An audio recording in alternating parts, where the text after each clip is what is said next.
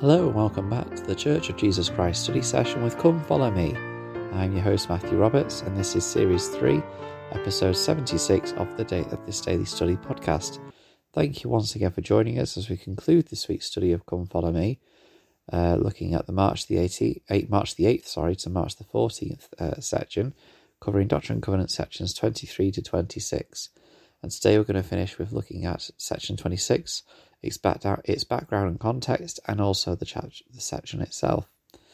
There's not really a lot of background to be on, to be fair with this section. Uh, in Revelations in Context, uh, this section in the Doctrine and Covenants is given uh, one paragraph, uh, and it says this quote: "The third revelation received by Joseph Smith in July 1830, now canonized as Doctrine and Covenants uh, 26, instructed Joseph, along with Oliver Cowdery and John Whitmer." To dedicate their time to the studying of the Scriptures, and to preaching and to confirming the church at Colesville, and to performing thy labours on the, on the land. So it seems that um, this was further revelation given at a time of um, you know persecution to direct and to guide and to help these uh, people know uh, what they were to do next uh, and what their their responsibility was at this moment. Of course, they've just had kind of this big meeting of the church where a number have been baptized, and and now uh, the case is that they need to uh, decide on what to do next. And so in verse 1 it says, Behold, I say unto you that you shall let your time be devoted to the studying of the Scriptures, and to preaching and to confirming the church at Colesville, and to performing your labours on the land, such as, as is required, until after you shall go west to hold the next conference, and then it shall be made known what you shall do. So I like this because it's quite clear that the Lord hadn't give given like a full timeline to Joseph Smith as to how to restore the church. He didn't say, right, well in April you're going to restore it, then you know in June, July you're going to baptize some more, then September you're going to do this, and then and so on and so on. It was a case of right, right now, study, learn, um, confirm those members that haven't been able to be confirmed yet, and carry and do what you need to on the land. I'll let you know what to do next um, once, when it's time for the next conference. And I think that it's again this principle that we, we're finding very often uh, in in the Doctrine and Covenants, which is this line upon line, precept upon precept thing, uh, because that is how a lot of Revelation works. Because uh, that's how we're able to receive it, and that's how we're able to focus on it. And it's good that, and it's clear that for these brethren, that studying the scriptures was an important part of this receiving line upon line. Uh, Sister Julie B. Beck said this quote, The Lord has de- told us that our time should be devoted to the studying of the scriptures, and that the Book of Mormon and the Holy Scriptures are given for our instruction.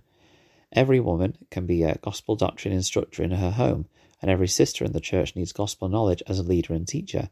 If you have not already already developed the habit of daily scripture study, start now and keep studying in order to be prepared for the responsibilities in this life and in the eternities. Close quote. Of course, this applies to sis- sisters and brethren uh, as well. And um, again, it's this point that we make that even if you don't have a calling as a gospel teacher, you know, for adults, children, or youth in the church, you very often will be a gospel teacher or instructor to those in your home. And even if you have no one in your home and you don't have one of those callings where you are invited and expected to teach, you are still preparing yourself for whatever future responsibilities you will have in this life and in the eternities.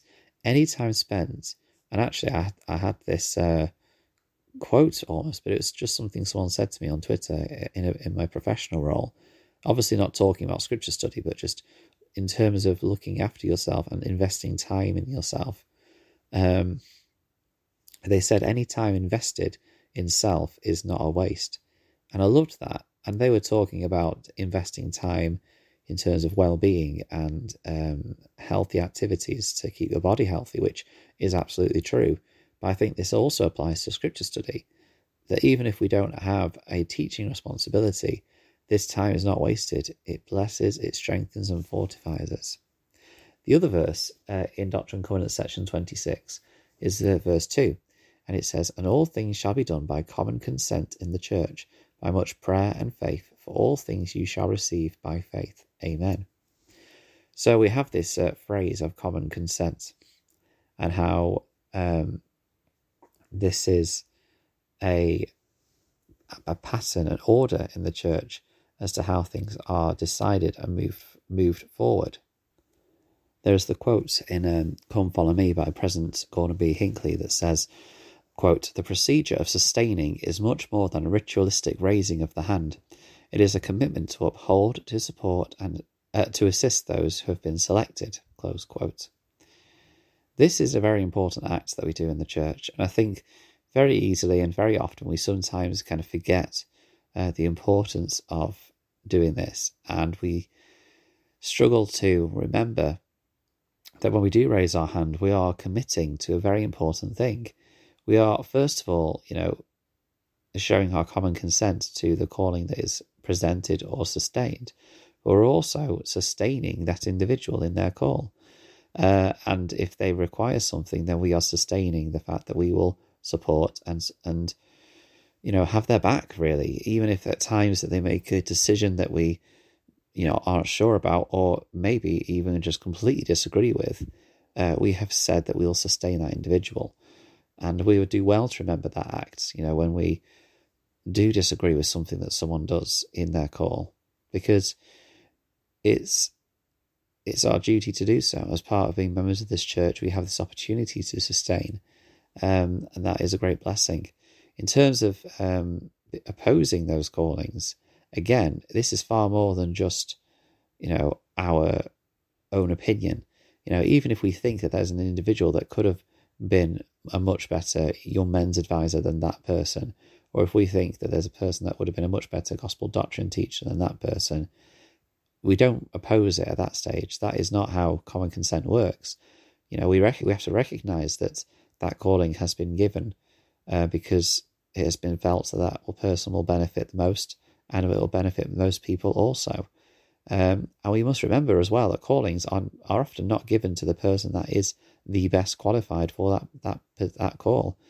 It is because that is what has been required at that time, either because that person needs it more, or because maybe the other person that you think would have served well in that call and, and maybe would have done, maybe would have, you know, been a better call for it.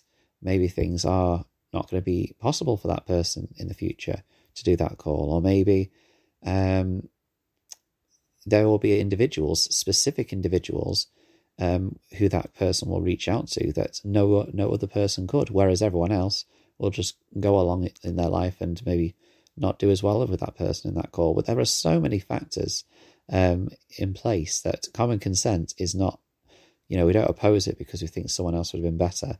The only time potentially that we may oppose it is if there are specific things in that person's life which we which we know would or which we think would inhibit them doing that call. Um, and I think that that is, you know, the one situation. But other than that, our opinions, our grievances, our kind of, yeah, our opinions, that's the best word really, uh, behind that calling is not what the factor here. Um, the Lord has asked us to sustain the work and sustain the church by common consent. Um, and that is a, a great blessing that we have to take part in that. And I think it's a great support and a great feeling for those that are being called. Imagine a new member of the church being given a call to something, whatever it is, and being able to stand before the church, these new mem- these members which they're getting to know, and being shown that full sustaining by that common consent is a huge um, action, really. Uh, and you know, I think that that is something to remember. But thank you very much for listening today.